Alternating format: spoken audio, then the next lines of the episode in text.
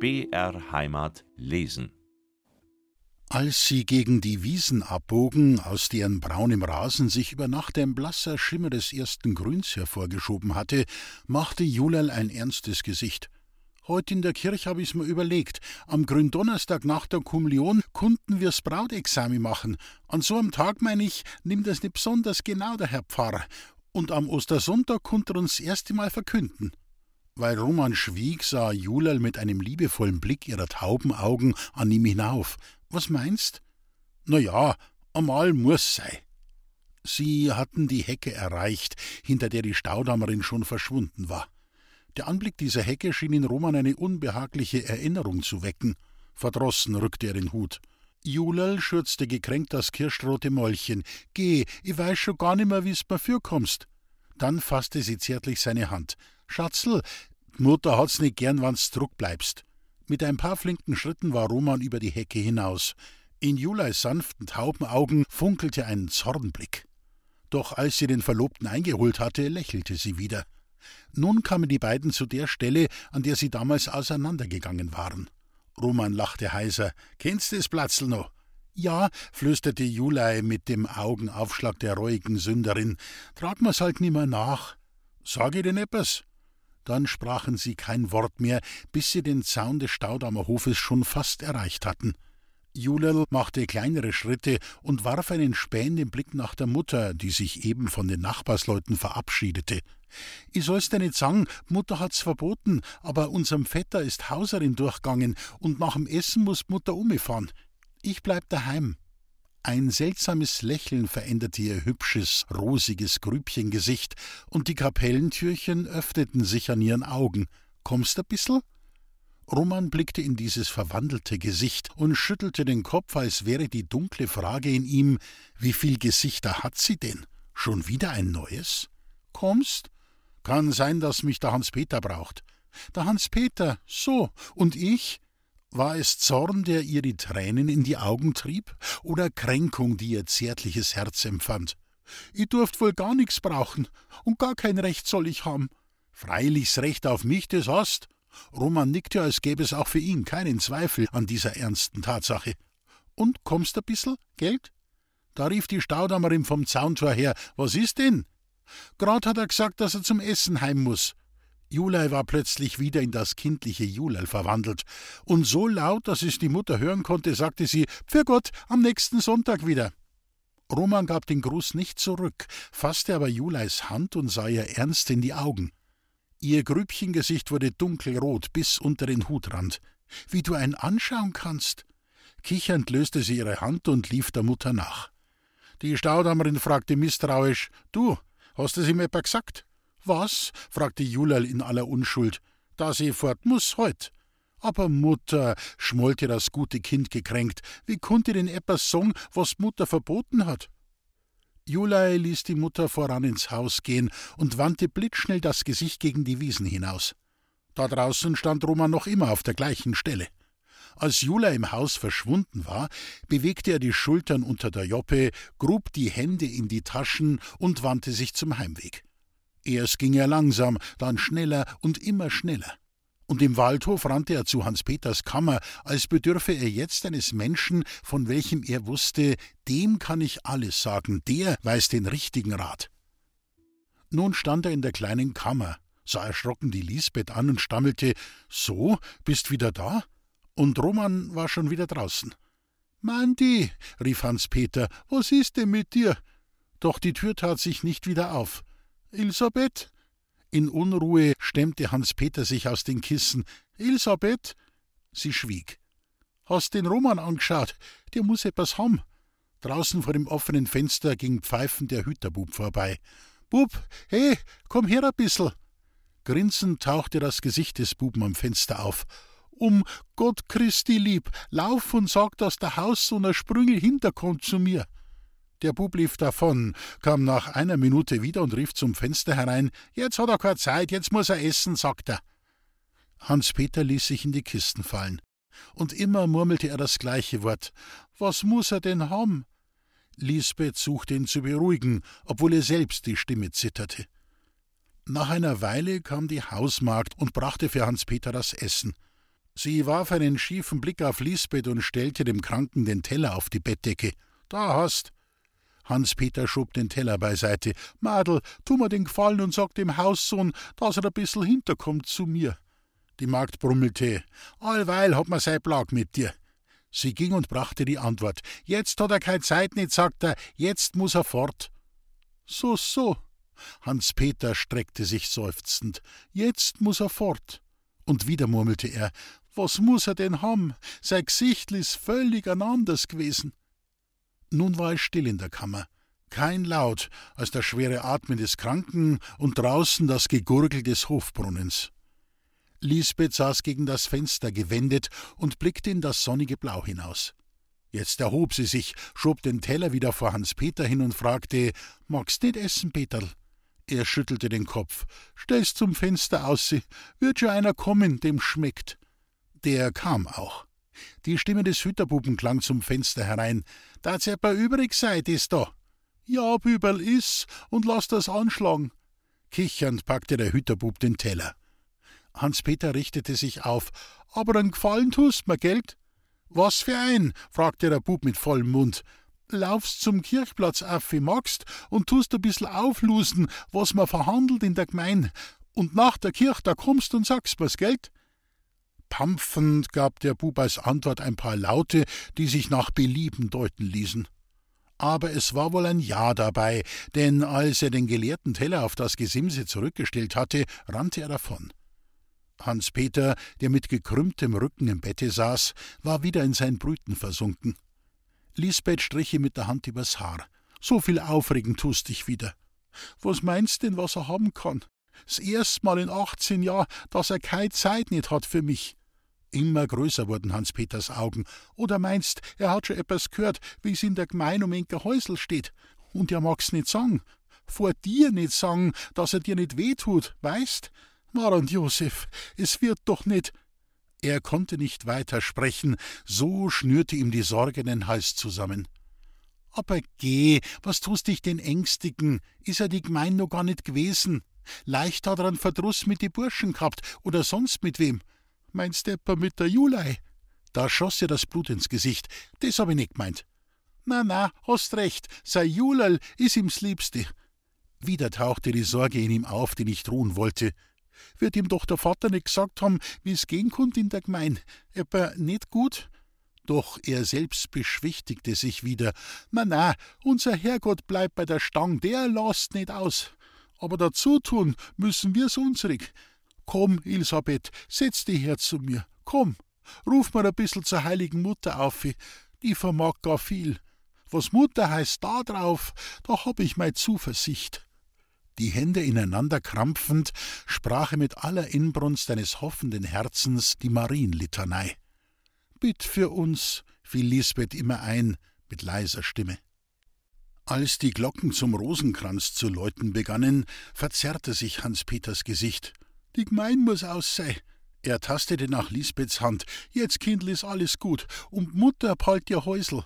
Er fand ein fröhliches Lächeln, als wüchse ihm nach einem letzten Zweifel der Glaube mit festen Wurzeln ins Herz. Aber jetzt müssen wir vergelt's Gott sagen, weil er geholfen hat.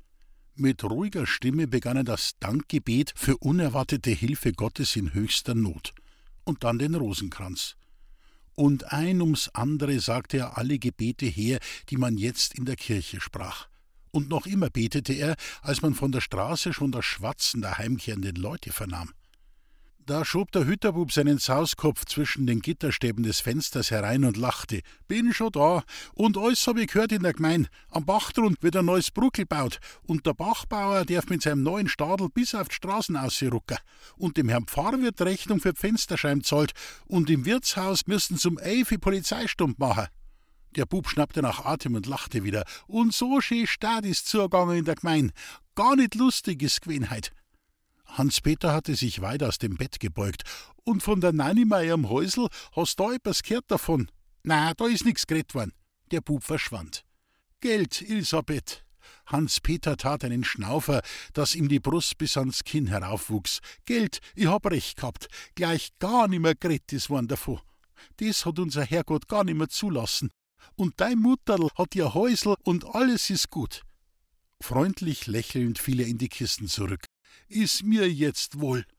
Die Leut, na ja, die sind halt, wie's sind, aber unser Herrgott, da kannst du Zuversicht drauf haben. Draußen vor dem Haus, auf dem Steinpflaster, klirrte der hastige Schritt genagelter Schuhe. Und dann hörte man vom Zauntor her den alten Waldhofer, aus dessen Stimme deutlich die Verblüffung klang. Aber Bub, jetzt muss ich schon bald denken, dass Pfaßnacht wieder umkehrt ist. Geh, lass mich, Vater, die Arbeit ist mir allweils Liebste. Na ja, aber hättest ja morgen auch noch Zeit dazu. Am Abend steigt man sich leichter. Es ist mir lieber so. Hans-Peter in seiner Wohligkeit schien halb verschlossene Ohren zu haben, denn er hörte nichts anderes, als dass da draußen sein Roman redete. Jetzt ist er wieder da. Magst fürgehen, Kindl, magst ihm sagen, dass er ein bissel kommt? Erschrocken schüttelte Lisbeth den Kopf. Aber Elisabeth, was hast denn? Da hörte Hans-Peter draußen im Gang die Magd umherpoltern. He, Hausmagd! Die Tür wurde aufgestoßen und unwillig stellte die Magd den Tränkzuber, den sie zum Stall hatte bringen wollen, auf die Schwelle nieder. Brauchst schon wieder etwas? Sei gut, beschwichtigte Hans-Peter, sei gut, Madel, und tu mir den Gefallen, dass mir ein Haussohn holst. Und der ist fort. Na, na, grad muss er heimkommen sei. Geh, du Narr, wann er grad naus ist zur Tür. Die Magd nahm den Zuber wieder auf. Was der heut hat, als ob ihm ein Schräuferl aufgegangen wär. Seit der Mahlzeit reviert er in der Stuben umeinander, als ob er keine Tür mehr finden konnt. Und am Sonntag packt er sein Holzerzeug und auf und davon. Elisabeth, stammelte Hans-Peter, da muss etwas geschehen sein. Ja, ja, hast recht, da weiß man schon bald nimmer, was man denken soll, murrte die Hausmagd und warf einen scheuen Blick auf Lisbeth. War er verhext wär, konnte er auch nicht anders sein haben wir's gleich denkt gestern auf die Nacht, wie er mir's Wacholderstreusel aus die Hände gerissen hat. Du, fuhr Hans-Peter in Zorn und Kummer auf, während er die Hand gegen Lisbeth streckte, du ungute Dingen, du, weißt ja selber nicht, was reden tust. Lass gut sein, fiel Lisbeth ruhig ein, sie redet halt wie die anderen, und sie hat mir bloß gesagt, dass einer besser ist wie alle. Ah, da schau, höhnte die Magd und brach in Lachen aus. Doch plötzlich verstummte sie und duckte den Kopf, denn der Waldhofer stand hinter ihr. Sein Blick genügte, um der Hausmagd flinke Füße zu machen. Er trat in die Stube, auf seinem Gesicht den Ausdruck einer Verdrießlichkeit, die sich noch zu steigern schien, als er Lisbeth sah. Waldhofer! Die beiden Arme streckte ihm Hans-Peter entgegen. Was ist denn mit Mandi? Spinnen tut er, rennt am Sonntag um drei mit der Axt und mit der Messlatten auf den Berg auf. Den muss er immer aufs Käpfel gestochen haben. Aber jetzt haben wir etwas anderes drin.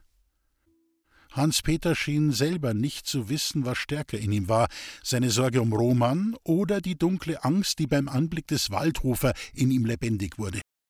Der Roman, meine allweil, er brach wieder ab und stammelte, Geld gut ist gegangen, mit der Nanimei ihrem Häusel, mein ich. Na ja, wie man's nimmt, brummte der Waldhofer. Die Ausschussmänner haben die Überzeugung, dass sie es für alle Teile nicht hätten besser machen können. Er setzte sich zum Hans-Peter aufs Bett. Jetzt schau, Peterl, und lass dir was sagen in aller Ruhe. Der Waldhofer verstummte wieder und sah verlegen auf Lisbeth. Ein bisschen leichter reden hätte ich mich, wann's Madel in der Stumm wär. Schweigend wollte Lisbeth die Kammer verlassen, aber da besann sich der Waldhofer wieder anders na, na, bleib halt. So weiß grad alles und kannst es deiner Mutter sagen. Und du, Peterl, mit deiner verliebten Christenheit, du lasst jetzt verstandsamer Wörtel reden mit dir. Also, nach dem Hochamt hatte der Gemeindeausschuss im Burschenkobel des Wirtshauses seine Sitzung gehalten. Und da kamen vor allem zwei Punkte auf die Tagesordnung: die Fensterscheiben des Herrn Felician und die Rauferei bei der Kirchhofmauer. Über den ersten Punkt war man schnell ins Reine gekommen weil der Fenstereinwurf ein Stückel war, das auch die Ausschussmanner nicht entschuldigen konnten, und weil halt ein bissel Gerechtigkeit auf der Welt doch sein muss, hatte man beschlossen, die Glaserrechnung aus dem Gemeindesäckel zu begleichen. Aber die neuen Fensterläden, die hat er selber angeschafft, die kann er auch selber zahlen. Doch ein schwer zu biegendes Hackerl war die befriedigende Lösung des zweiten Punktes der Tagesordnung. Geschehen ist geschehen, da lässt sich nichts mehr ändern, und nachdem der Herr Untersuchungsrichter mit seiner Gescheitheit nichts herausbrachte, hatte auch der Ausschuss keine Veranlassung, die Nasenlöcher aufzureißen. Man musste nur aus mehrfachen Gründen eine Maßregel ausklügeln, damit sich für die Zukunft ein Standali wie der Raufhandel vom 17. Huius Ani Corentis nicht mehr wiederholen konnte. Und der Bachbauer war's, der als Trumpf die Weisheit ausspielte: Willst du einen Baum werfen, so musst du die Wurzel lockern. Was aber war die Ursache des Raufhandels vom 17. Huius Ani Corentis? Erstens das füreilige Göscherl des Hans Peter aber dir ist der Schnabel jetzt zur Bab von Amts wegen. Und zweitens das Dalker Dekret über die Häuselschusterin. Und der Tratsch hat laffere Firs, dem kannst nicht wehren, nicht in der Güte und nicht mit Gewalt. Der hört bloß auf, wann die Personalität verschwunden ist, wegen der man tratscht. Und drum, sagt Ausschussmanner, wird's inter kein Friednik geben, eh nicht Häuselschusterin in ein anderes Domizil verzogen ist. Und dass man nicht sagen kann, eins jetzt an der Vertrieb, drum, sagt Ausschussmanner, soll's Häusl leer bleiben und keiner soll's haben. Die alten Öderin nicht und ihr Nachbar nicht. Und du nicht, Peterl. Der Häuselschusterin selber ist der beste Gefallen erwiesen, wann's woanders hin verzieht. Und im Ort ist wieder Fried. So meint Ausschussmanner. Und dass der ganze Gregori nicht wieder von vorn anhebt, haben's beschlossen, dass man die Sache in der öffentlichen Gemeinde gar nicht mehr zur Redenschaft bringt. Jetzt sind's einmal ruckig, unsere Burm, und da darf man's nicht noch ärger aufstacheln, sondern man muss ein beruhigendes Momenti eintreten lassen. Und drum muss Heiselschusterin fort. So sagt Ausschussmanner. Der Waldhofer hatte recht gehabt mit der Vermutung, dass er sich in Lisbeths Gegenwart ein wenig hart reden würde. Hans Peters verstörte Augen, seine arbeitende Brust und das Zittern seiner Fäuste, das hätte der Waldhofer noch ansehen können, denn vom Hans Peter war er die übertriebenen Geschichten gewöhnt. Aber Lisbeths schweigende Unbeweglichkeit, ihr totenblasses Gesicht und die paar sparsamen Tränen, die ihr wider Willen über die Lippen rollten, dieser Anblick schien dem Waldhofer an die Kreuzerstricke seiner gesunden Nerven zu rühren. Immer härter war ihm das Reden geworden und bei jedem unbehaglichen Blick, mit dem er Lisbeth streifte, fügte er jene Wendung zu: So sagt Ausschussmanner. Als er fertig war, blieb es eine Weile still. Man hörte nur den schweren Atem, den Hans Peter durch die kalkweiße Nase blies. Nun nickte er langsam vor sich hin. Ausschussmanner, so, so. Jetzt, Waldhofer, muss ich Inka Geschichtel verzeihen. Der Waldhofer schien seinen Ohren nicht zu trauen. Geh, lass mich aus, du Narr. Das Geschichtel von der Nachbarin. Hans-Peters Stimme klang wie aus einem Brunnen herauf. Die Nachbarin hat ein bissel zu viel vom schlechten Kraut und Selchfleisch gegessen gehabt und hat nicht schlafen können. Und im Hof hat er Händel gackert, weil's Händler gutes Ei gelegt hat.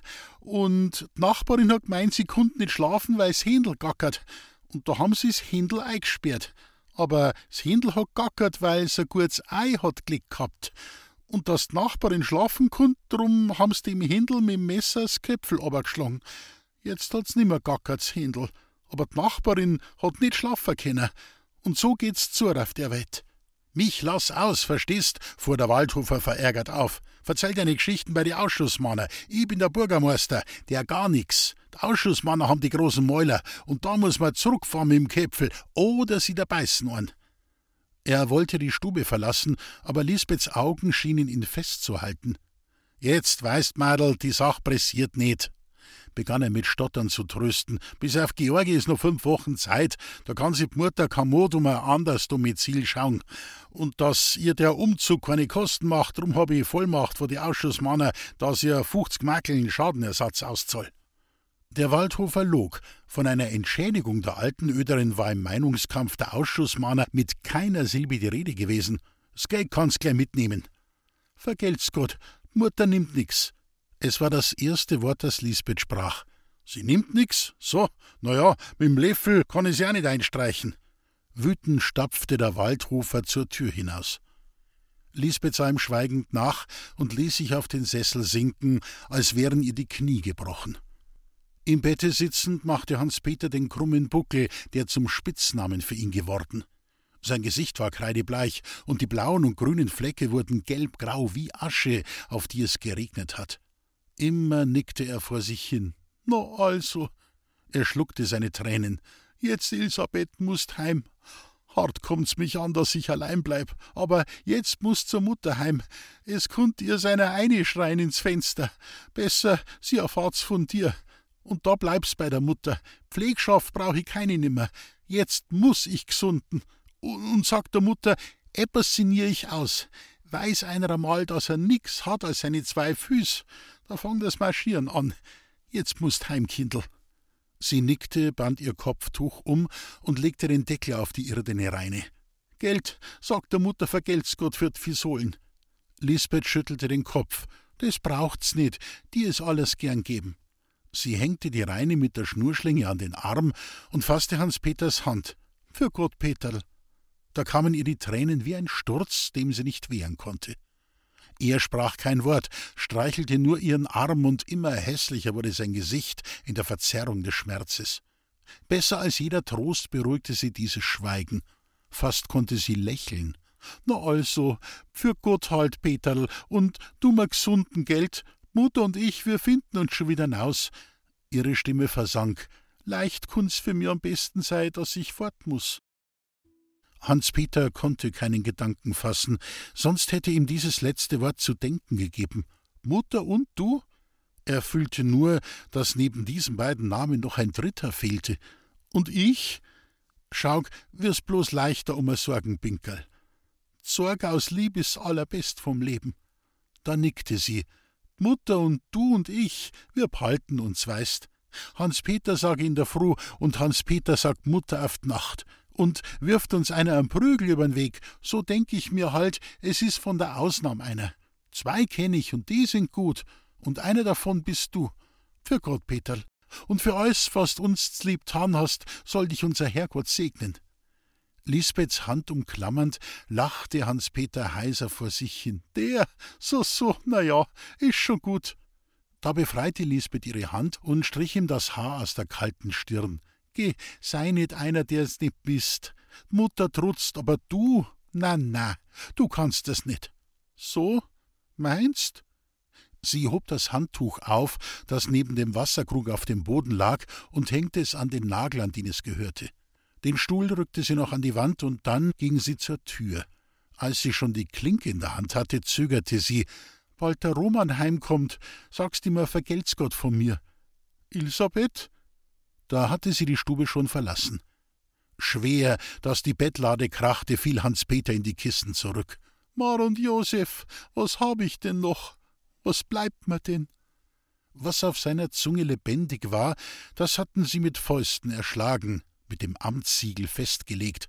Was ihm lieb war, rissen sie von seinem Herzen. Und das hatte sein Herrgott geschehen lassen. Der war nicht bei der Stang geblieben, auch die himmlischen Parigraphi hatten nicht standgehalten. Dem Peter Johannes Stasilek war seine ganze Welt zertrümmert, sein Himmel war heruntergestürzt aus dem leuchtenden Blau, auf der grauen Straße lagen die Scherben, und die Ausschussmänner schritten drüber hin mit genagelten Schuhen.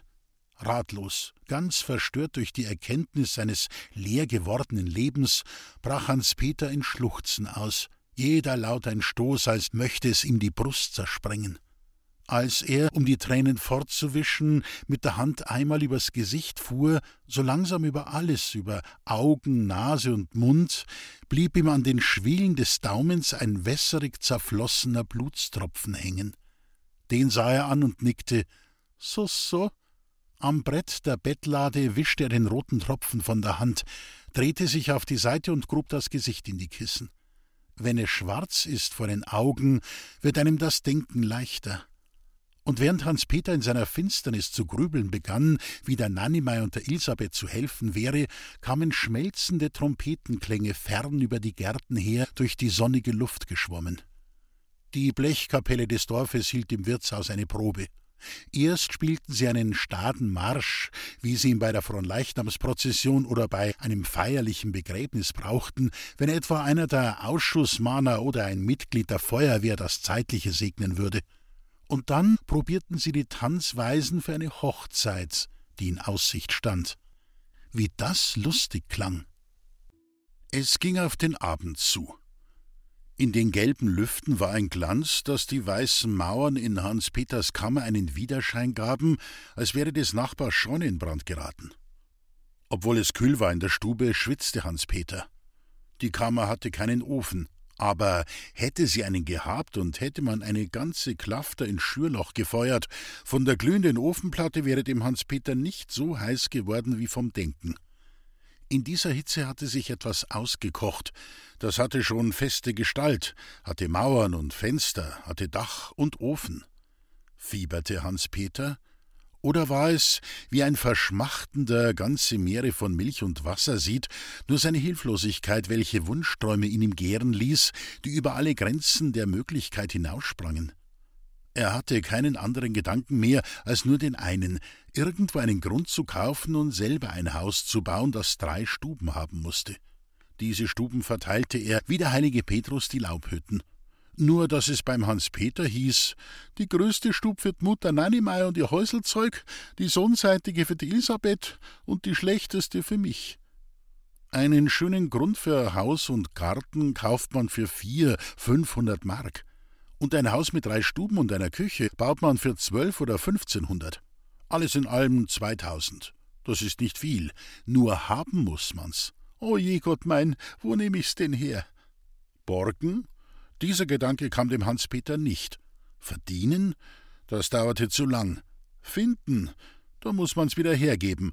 Aber Glück haben und 2000 Mark in der Lotterie gewinnen, mit des lieben Herrgotts Beistand und gütiger Hilf? Bei diesem Gedanken machte Hans-Peter über allen Abgrund des Tages einen verzweifelten Sprung. Jetzt sind's einmal Leid, wie er's gemacht hat. Jetzt muss er Leut tun lassen, wie's mögen. Belohnigen und strafen kann er, aber sonst muss es gehen lassen. Und geschieht etwas, wo die Leute Wörtel reinsreden haben, da muss er zuschauen. Drum hat er nicht helfen können in der Häuselfrage, weil da die Ausschussmänner zum Disputieren haben. Aber Glück ist etwas, wo die Leute nix wissen davon und wo die Leute nicht schaden können. Da hilft er ja, da hab ich meine Zuversicht. Diese Erleuchtung vor dem Hans-Peter wie ein heißes Bügeleisen über die Seele. Deutlich zum Greifen nah sah er auch gleich drei Nummern in der dunklen Luft seiner Stube glänzen. Niemals noch in seinem Leben hatte er einen Pfennig in die Lotterie gesetzt. Aber jetzt, das hatte ihm der liebe Gott eingegeben. Die Nummern im Glücksspiel kommen, wie Gott will. Da können die Menschen nichts ändern dran. Und über die richtigen Nummern gab's für den Hans-Peter keinen Zweifel mehr. Und morgen am Montag in aller Gottesfrühe marschiert die Spielböte nach Kufstein. Hans-Peter sprang aus dem Bett. Ein Schwindel überkam ihn, dass er sich am offenen Fensterflügel festhalten musste, um nicht zu fallen. Erst nahm er aus dem Kasten das Beutelchen mit den 52 Mark, die sein ganzer Reichtum waren. Dann zog er sich an. Die Joppe konnte er nicht zuknüpfen, weil der Verband seine Brust um vieles dicker machte. Den Hut vergaß er und mit taumelnden Schritten durch die Scheune hinaus in den dunklen Abend.